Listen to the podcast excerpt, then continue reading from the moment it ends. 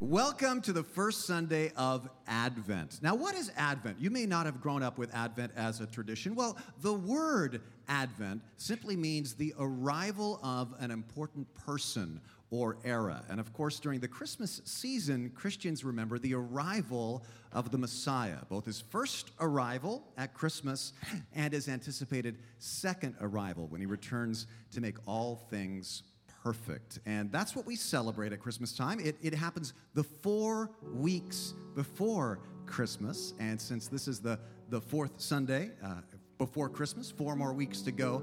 What happens is Christians all over the world will be lighting one candle per week, and then the fifth candle on Christmas morning or on Christmas Eve to commemorate the arrival of Jesus Christ. And we're doing a couple of things here at church to help you anticipate the Christmas season. And one is this book. I hope you got it when you came in. If not, you can pick one up for free when you leave.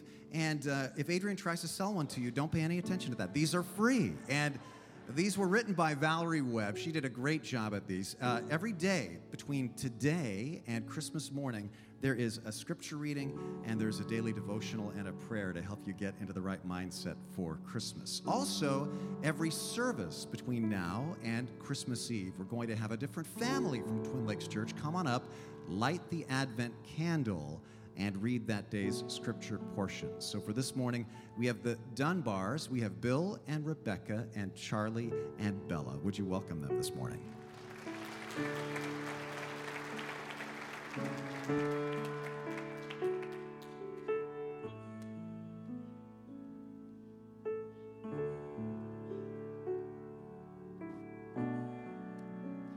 In the sixth month of Elizabeth's pregnancy, God sent the angel Gabriel to Nazareth, a town in Galilee, to a virgin pledged to be married to a man named Joseph, a descendant of David. The virgin's name was Mary. Angel went to her and said, Greetings, you who are highly favored, the Lord is with you.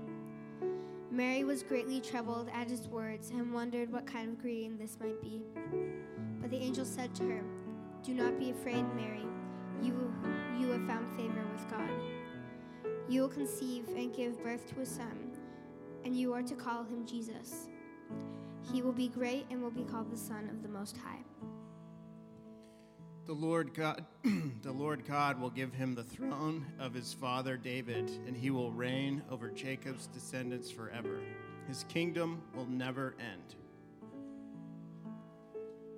So beautiful. Don't you love that? Families reading scripture and lighting candles together. Yes.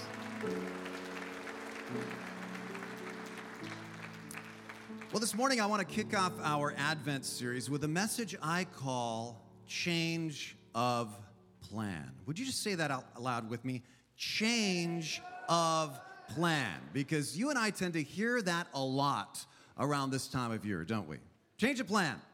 Quick uh, audience poll here. Show of hands. How many of you tend to be planners? You like to organize. When you go on vacations, they are planned. No, no, no. Hold your hands up with pride. You are planners. Sometimes almost OCD planners. You are controlling planners. That is you, right? Okay. Most of the time, I kind of count myself among that when I go on vacation and so on. I, am definitely a planner. Now, uh, what about those of you who like to be more spontaneous, more adventurous? Raise your hands if that is you. Look at this. You'll notice there were more planners here than spontaneous people. The spontaneous people uh, didn't plan well enough to get here on time. They're going to be coming in in 15 minutes. They all go to venue 15 minutes late. But uh, now hold your hand up again, you spontaneous people. These people, you like to say, I'm, I'm adventurous. No, you're annoying. You're annoying. because you are the people the planners will be taking care of in your old age, right? But but I could just as easily offend planners because sometimes we planners can suck the life out of things, right? We can overplan everything. Like I when we when our family goes to Disneyland, I literally have consulted the websites that predict how long the lines will be at each ride on what time of day for the day of the year that you are going to Disneyland. Yes, these sites exist and I love them. And I have a battle plan. All right, family, Pirates of the Caribbean at 1300 hours. Synchronize your watches. Three, two, one, go. How many of you are kind of like that when you go on vacation? Anybody? Okay. You know what the worst thing to hear for somebody who's that much of a planner? What are the worst three words to hear in the world? Say it with me change of plan.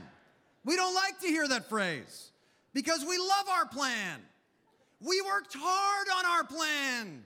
We are dedicated to our plan. So don't tell me change of plans.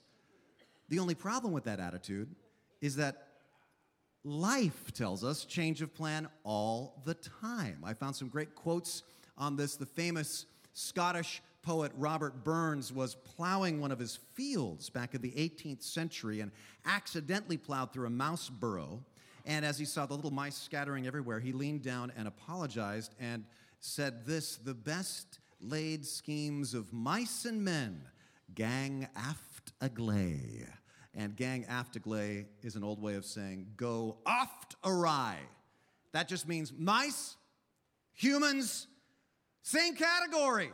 We plan wonderful things that we think are going to go exactly smoothly. And then some plow interrupts our plans and makes everything go haywire. Another great quote on this someone said, Everyone has a plan until they get punched in the face. That's from the great theologian Mike Tyson. True quote. I love this quote from Rick Warren. He said, So much serenity would come from understanding this truth. Nothing ever goes exactly the way you planned. Isn't that true? And then there's the wisdom of Solomon, Proverbs 16:9. We can make our plans, but the Lord determines our steps. Quick show of hands, how many of you have ever had your plans changed by God? Anybody here? yeah, sometimes in big ways. Well, it occurred to me this week that the Christmas story is essentially the angel appearing to one person after another, announcing, say it with me, change of plan. Mary, change of plan. Joseph, change of plan. Wise men, hoping to go back by this route, change of plan. Uh, Holy Family, hoping to go back up to Nazareth, change of plan, you're going to Egypt now. It's one thing after another, and you heard it all start in the text that the Dunbars read for you just a moment ago. God sent the angel Gabriel to Nazareth, a town in Galilee. By the way, we visited Nazareth with a group from TLC last year. They are making some very exciting discoveries there. They've actually found the remains of the first century village from the time of Jesus Christ. And this is huge because for a while, critics said, that's an anachronism for the Bible to say that they lived in Nazareth because there was no first century village in Nazareth. It's never talked about in any of the other literature from that time, and so that's a lie. There was no village in Nazareth in the first century. Well, there was. They've actually carbon dated it to exactly the time of Jesus Christ. Why wasn't it mentioned by any of the other writers? Because it was Nowheresville. It had about eight houses in it. They know this through ground radar. They've uncovered two of them, so that means there is a one in four chance that one of these houses was the house of Jesus Christ and his family. Isn't that amazing? But the point to the scripture is that Nazareth was a nowhere town in the middle of a very rural, nowhere county, Galilee, as far as you could get away from the civic center of Israel's life as possible down in Jerusalem. The angel goes to a rural county, to a nowheresville town, and goes to a very unlikely person there, to a virgin pledged to be married to a man named Joseph, a descendant of David. Now, I'm going to talk more about Joseph later on in this Advent series this year, but for now, I want to focus on Mary and her plans. What were her plans? It says right there, pledged to be married. That's a pretty big plan with a lot of expectations bound up in it. But the angel says, Mary, I know you were planning a wedding shower, but I just changed that to a baby shower. Change of plan. And I want to talk about this today because I want to help you get prepared for the Christmas season. I was listening to a great podcast from a church called Elevation while I was out jogging about a, week ago, trying to burn off calories so I could eat more at Thanksgiving, I guess. And uh, the pastor made a, a great point. He said, This is the phrase that typifies the angel's announcement, change of plan. And, and it's a phrase that you and I are going to hear during Christmas season. I guarantee it. Because although there will not be an angel that appears to you and says you are pregnant with God's baby, that was a very one time thing, there will be other surprises that God or life or all those who raise their hand in the second group are going to kind of inflict upon you. Sitting at the airport. Ladies and gentlemen, I know you were expecting to go visit your families on time during the holidays, but there's been a, say it with me, change of plan. You at your house on Christmas Day with your normal expectations, somebody's gonna get up late grumpy. Somebody's gonna forget what they were supposed to bring for the potluck. Something you cooked is going to burn. Somebody's gonna get you exactly what you said you didn't want for Christmas. Some present you wrapped up six months ago, so proud that you were ahead of the game, is not going to be found by you, and you're gonna tear apart your closets looking for it. There will be something that springs upon you, a change of plan. So you and I need to know how do we deal with this? Like somebody once said, I don't mind my plans being changed, I just don't like it when they are changed without my consent. Right? That's the problem.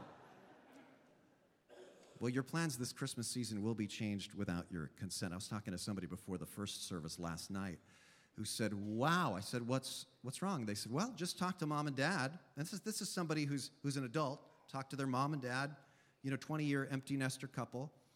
I said, Oh, yeah? And they said, Yeah. Mom and dad told us, uh, We know you were planning to come to our house for Christmas, but now there's going to be two Christmases because your father and I are getting a divorce. Change of plan. I mean, how do you handle it when life throws you curveballs? Well, I want to encourage you this Christmas season, regardless of what happens or who shows up or what the stores have in stock or how bad the traffic is or what you end up eating on Christmas Day, don't let your plans make you miss God's purpose for the next month. And follow the example of Mary, who shows us some simple strategies, and I am preaching to myself as much as anybody else here today. Four keys to handling Christmas and life surprises. And honestly, these are just practical uh, outworkings of really letting the Lord be Lord in your life. You might want to jot these down. Number one, plan for plans to change. Plan for plans to change. Now, how do you plan for plans to change? How do you plan for an interruption? It's important because you know some of the greatest opportunities in your life will come in the form of an interruption. So, how can you plan? How can you have margin for an interruption? Well, there's a little hint in Mary's response here. Did you notice it in Luke chapter 1? Mary says to the angel, How will this be since I'm a virgin?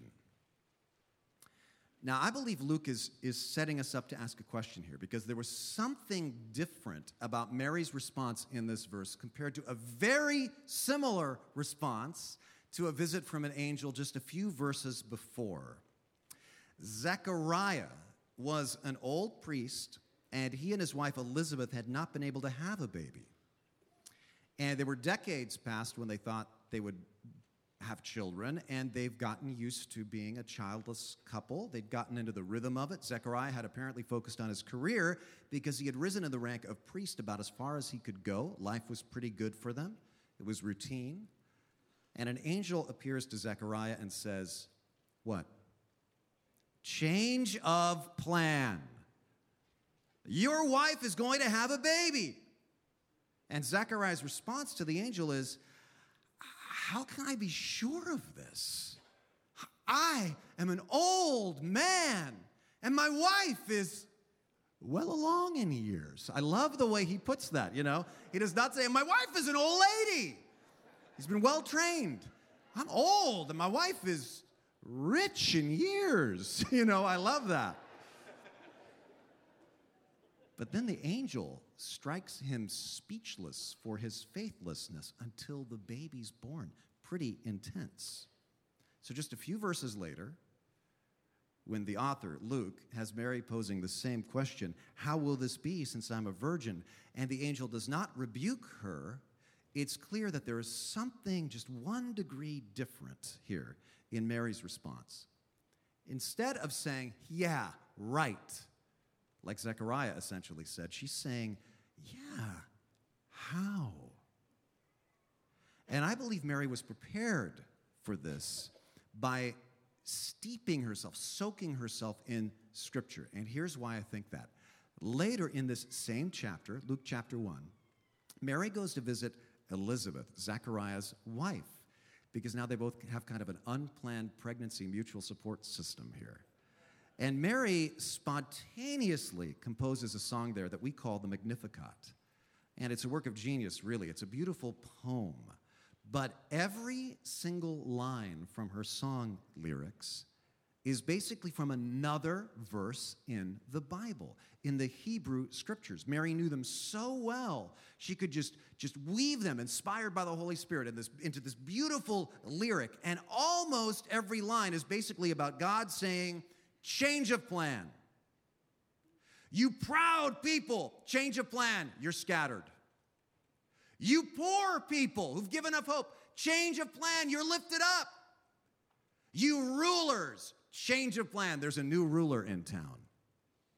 And I believe the point that Mary saw is that a, common thread of the Bible is people who've had their plans upended.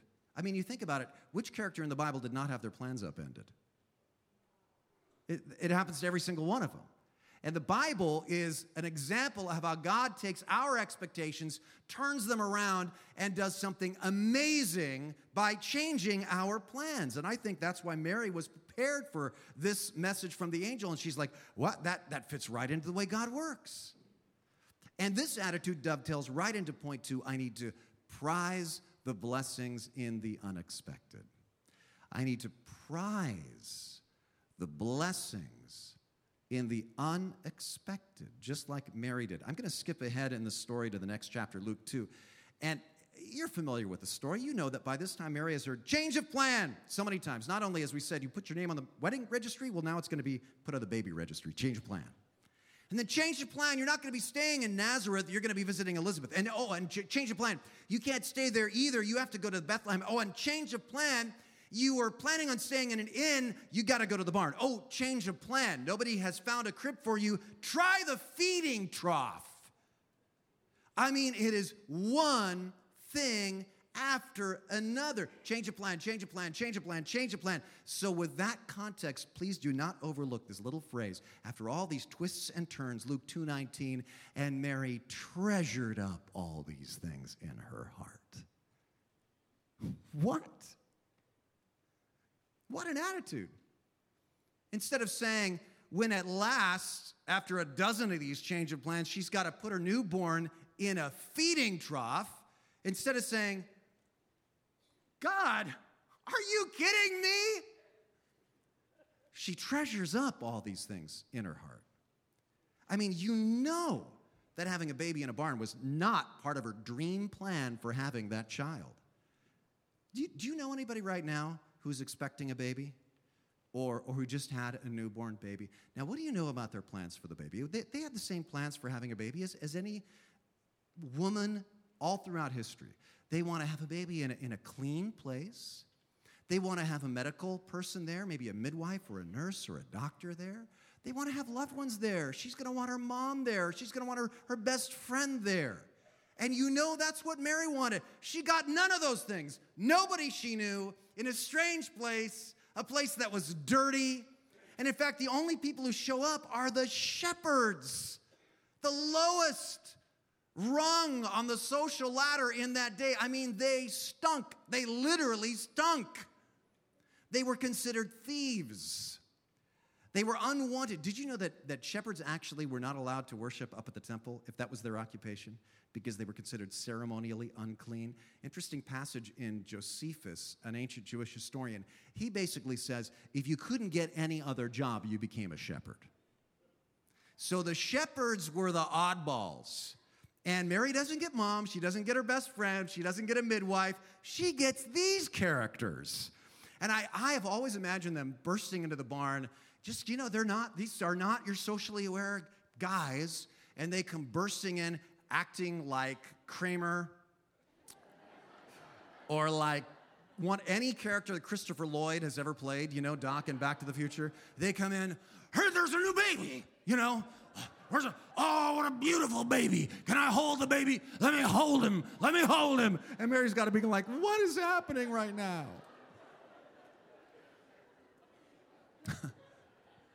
but the shepherds, listen, the shepherds told her about the angels. Now, think about this just for a second. How else would Mary have known that story of the angels appearing to the shepherds? Gloria in Excelsis Deo. Glorious passage we read every Christmas Eve. Mary didn't see that.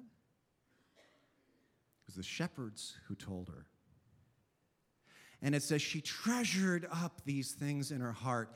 And Luke, at the beginning of Luke, gives us a little hint here of how he got this information because he says, I interviewed eyewitnesses. Well, what eyewitness could he have interviewed? He talked to Mary, and Mary told him about the angels because she didn't sit there and say, Why are my plans falling apart? God, I hate this. She treasured these things up in her heart. And she tells Luke, Oh, and then the shepherds told me about the angels they heard singing. Sometimes the most unlikely people show you the angels.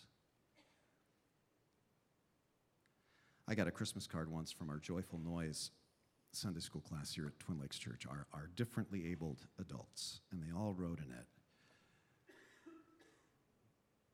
And I got, it was one of the best Christmas cards I've ever received.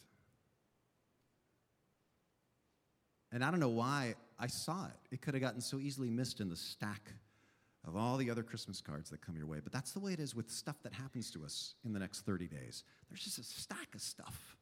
You can throw all, all of it in the basket like all these unread Christmas cards, or you can prize the blessings in the unexpected. Would you agree that sometimes around Christmas time we almost idolize perfection?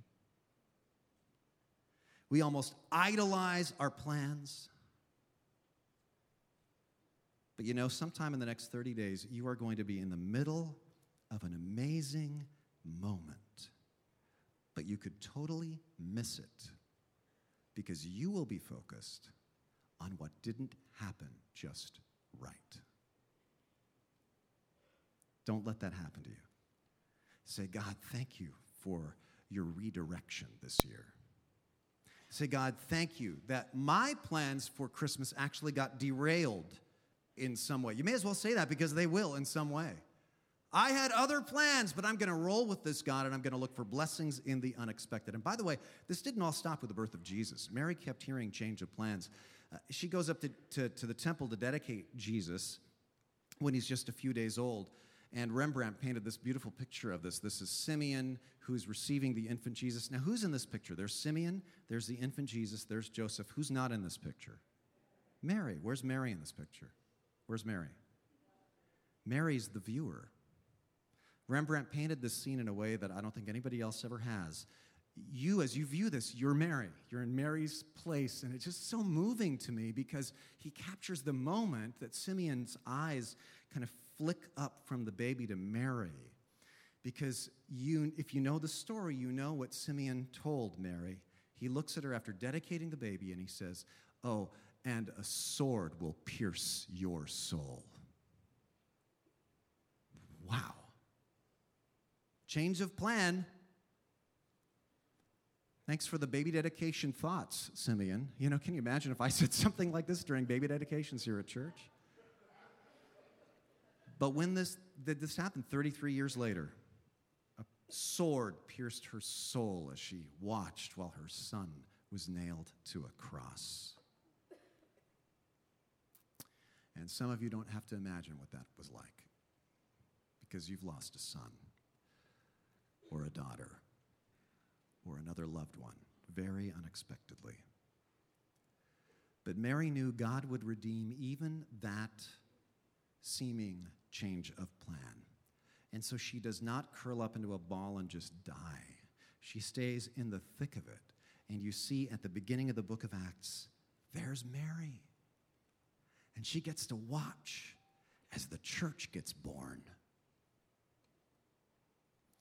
The point is, there, there is pain in life, but don't let the pain make you miss the purpose. God can birth something new out of every inconvenience, out of every changed plan, even out of every tragedy. And that moves us right to point three prepare for God to do the impossible.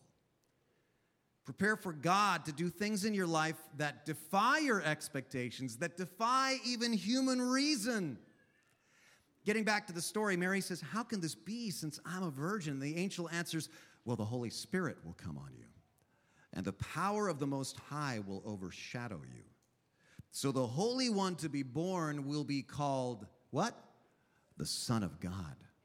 Even Elizabeth, your relative, is going to have a child in her old age, and she who was said to be unable to conceive is in her sixth month. She's got a big baby bump happening, and everybody thought she was barren. For nothing is impossible with God. Now, of course, this specific miracle was unique, but this principle applies to everybody here. Nothing is impossible with God. Not overcoming your addiction, not overcoming your past, not overcoming that bad habit, not restoring that relationship, not achieving that dream. For God, with God, nothing is impossible. Now, some of you hear that and, you respond as people typically do, and you're just like, all right, I have dreams, I've got plans, I've got longings, I've got godly desires, and I know 2016 is going to be a great year that, that I believe with God nothing is impossible, and God's going to do amazing things through me. He created me to do great works that He's prepared for me in advance, and it's going to be a great year. And I'm glad, I'm glad that you feel that way because that's, that's true, that's godly. But to some of us here today, this verse applies in another way. Because some of you are bearing what feels like an impossible weight this season. Impossible, impossible for you to reconcile the pain that you're feeling right now with what they tell you about how loving God is supposed to be. And sometimes at Christmas time, it can feel like I'm supposed to be joyful. Man, this is just too hard. I'm just gonna, I'm just gonna take a vacation from church for a month. This is one of the reasons why this December we're doing something that we have never done before here at Twin Lakes Church. On December 23rd and 24th, we're going to have our usual beautiful candlelight services here in the auditorium. And then there will be an addition for those people for whom there's been a loss, maybe this year, or maybe it just still hurts this year. We're going to do a couple of services called Remembering.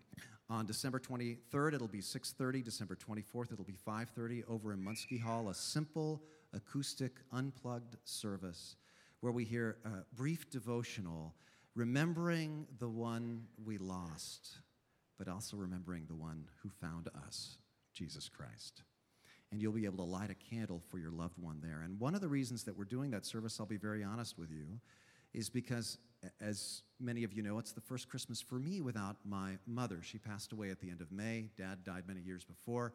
And I've had mixed feelings about going into this Christmas season. I've been a little bit like, like this, like I'm being dragged into the whole thing because I, I don't quite feel the joy that I often used to feel because it's the first Christmas without mom. And while I'm really glad that her Alzheimer's is over and she's living in glory and I'll see her again and she's perfectly healed, I know there's going to be all kinds of cues during this Christmas season that remind me of Christmases with her. And I'm not really looking forward to that. I'll be very honest with you. And so I want to have a place where I can, where you can go and say, it's wonderful to celebrate, but also I need to just have some space, a moment to grieve and allow God to minister to me in my grief. And I really want to say this.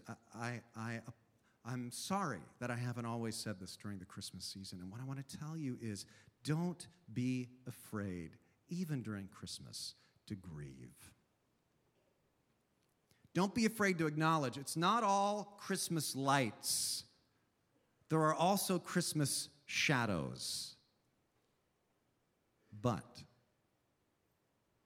don't let what you've lost make you miss what you have left. Don't let what you've lost make you miss what you have left. Because God still has amazing things for you. God, for some of you, is going to do what feels to you right now impossible. He's going to take some pain, some hurt, some loss that seems so impossible for you to get past. And you're going to see God redeem that and do an amazing work in you. And it will be said of you, she of whom it was said, she was unable to move on. She was unable to get past it.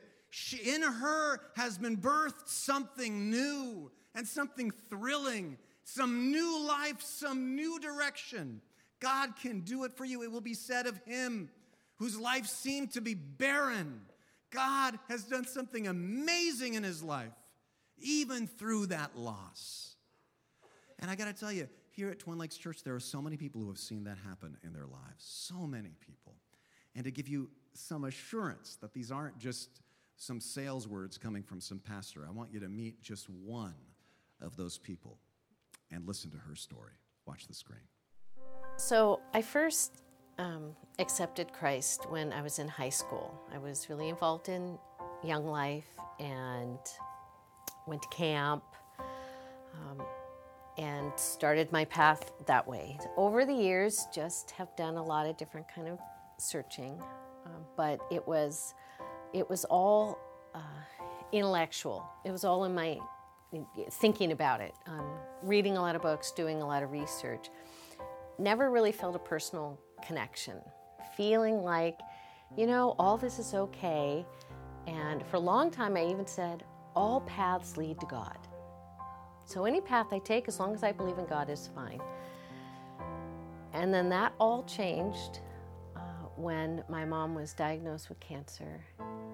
I would say it's an understatement that it put my faith to the test. And I think what I found is I really didn't have any faith. It was in that really a state of brokenness that Christ poured his life into me. And it became very personal.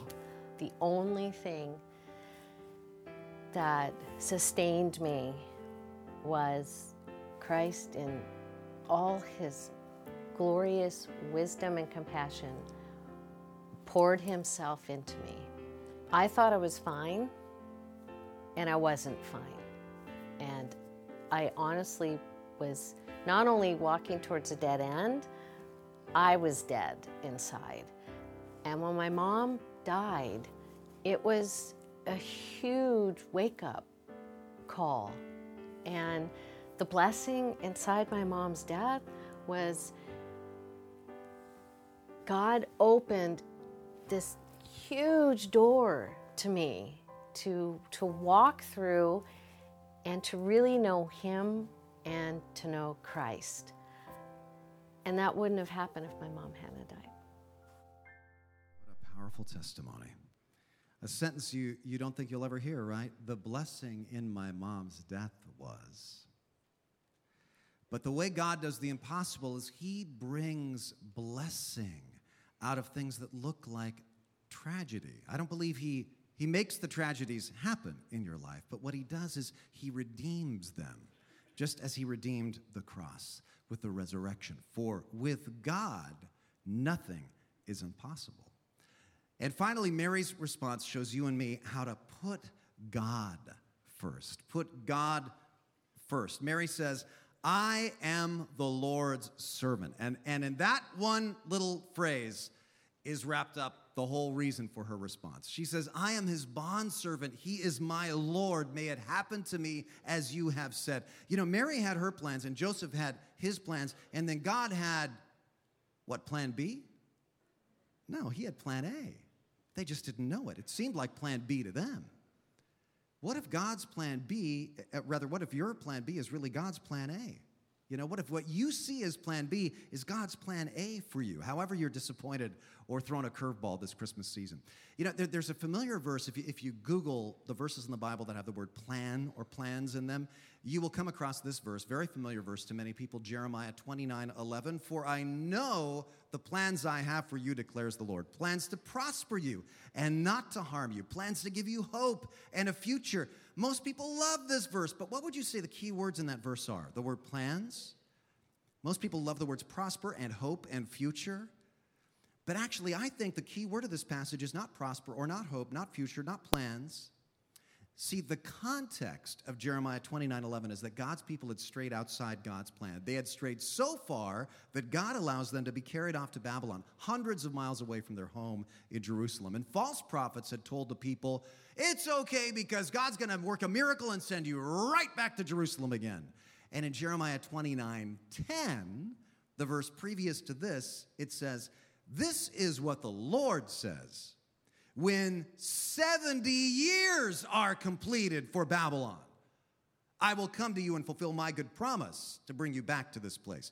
In other words, you have your own plans for prosperity, but I have different plans. So the next verse, Jeremiah 29 11, really the emphasis, the key word is not prosper or hope or plan. Really, the emphasized word here is I. I, the Lord, know the plans. Implied is you don't know the plans I have for you. You don't know, but I know the plans I have for you. It's saying we get our plans sometimes confused with his promises. We get our plans confused with his promises. But just because our plans change doesn't mean God's promises changed. Just because your plan changed doesn't mean your destiny has changed. Just because your plan changed, it might mean God had a much better plan. Think of all the plans in the Bible that got changed by God. Hey, Abram, I know you love it there in your nice neighborhood in Ur, but I'm moving you to a different place. Change of plan. Hey, Pharaoh, I know you got some nice slaves there in Egypt, but I've seen how you mistreat the children of Israel, and I got a change of plan. Hey, Moses, I know you are sitting as an 80 year old in the desert thinking you're a washed up, has been, unloved, unwanted, and useless, but I got a change of plan. How about the original disciples who think that the Messiah is coming to take over as an earthly ruler because for hundreds of years that was their plan? And then Jesus shows up and says, uh, change of plan. Change of your plan, not change of God's plan. See, don't miss the big picture. Christmas is not just an announcement to Mary, Christmas is a cosmic announcement that there's been a massive change of plan.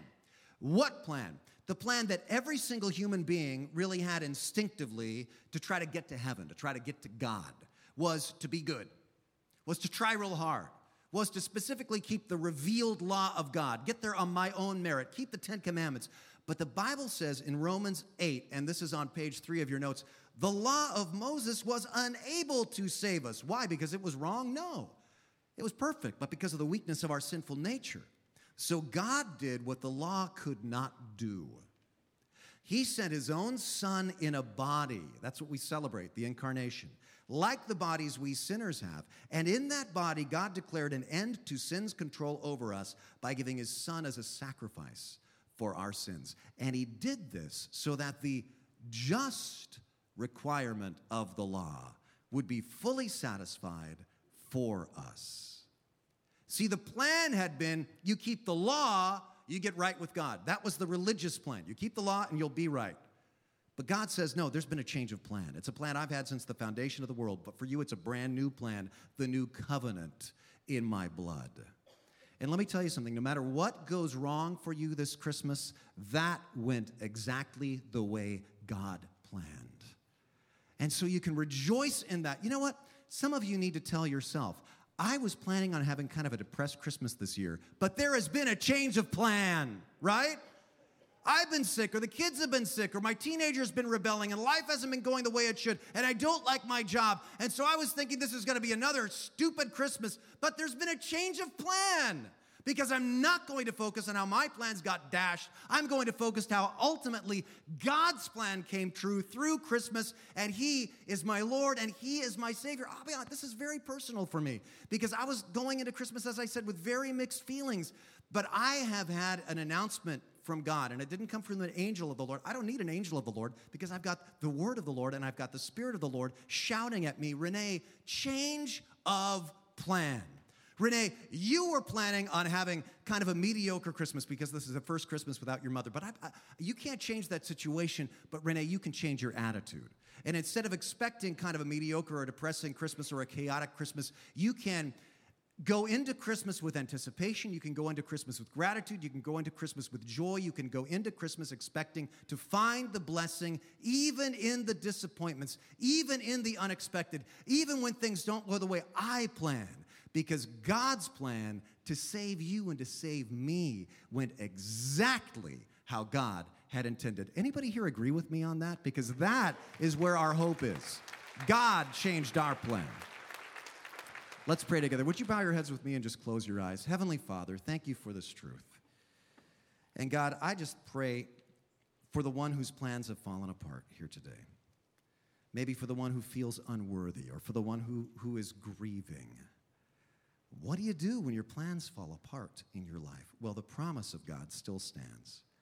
And the most foundational promise is this Whosoever calls on the name of the Lord shall be saved. If you're, if you're listening right now with your head bowed and your eyes closed and, and you need to come to Christ for the first time or come back to Him, that's why He came to earth at Christmas, to seek and save you. So just pray something like this. It's not the words that are magic, it's the attitude of the heart. I admit I'm a sinner. I believe Jesus is my Lord and Savior. I believe He died on the cross for my sin and rose again. And now I want to follow Him in this new plan for the rest of my life. Thank you for being the God who specializes in saying to, to planners and to spontaneous people, I've got a change of plans for you. And help us to look for the blessing in those new plans. Thank you, God. In Jesus' name, amen.